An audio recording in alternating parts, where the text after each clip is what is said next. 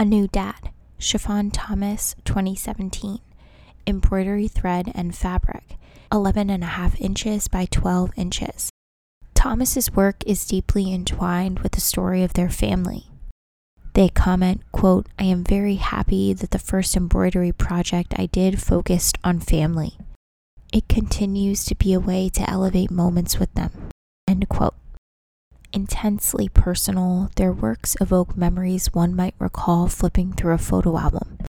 But identifying as a non binary queer person, Thomas had to work to reconcile their identity with powerful ideas of family shaped by their childhood and raised as a Jehovah's Witness.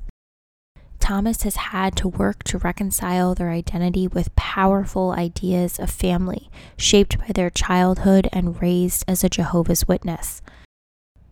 Thomas describes the challenges of negotiating staunch religious ideals and the reality of their queer black body quote, the way I dress and the way I carry myself has seemed to always cause people to feel stumbled by me.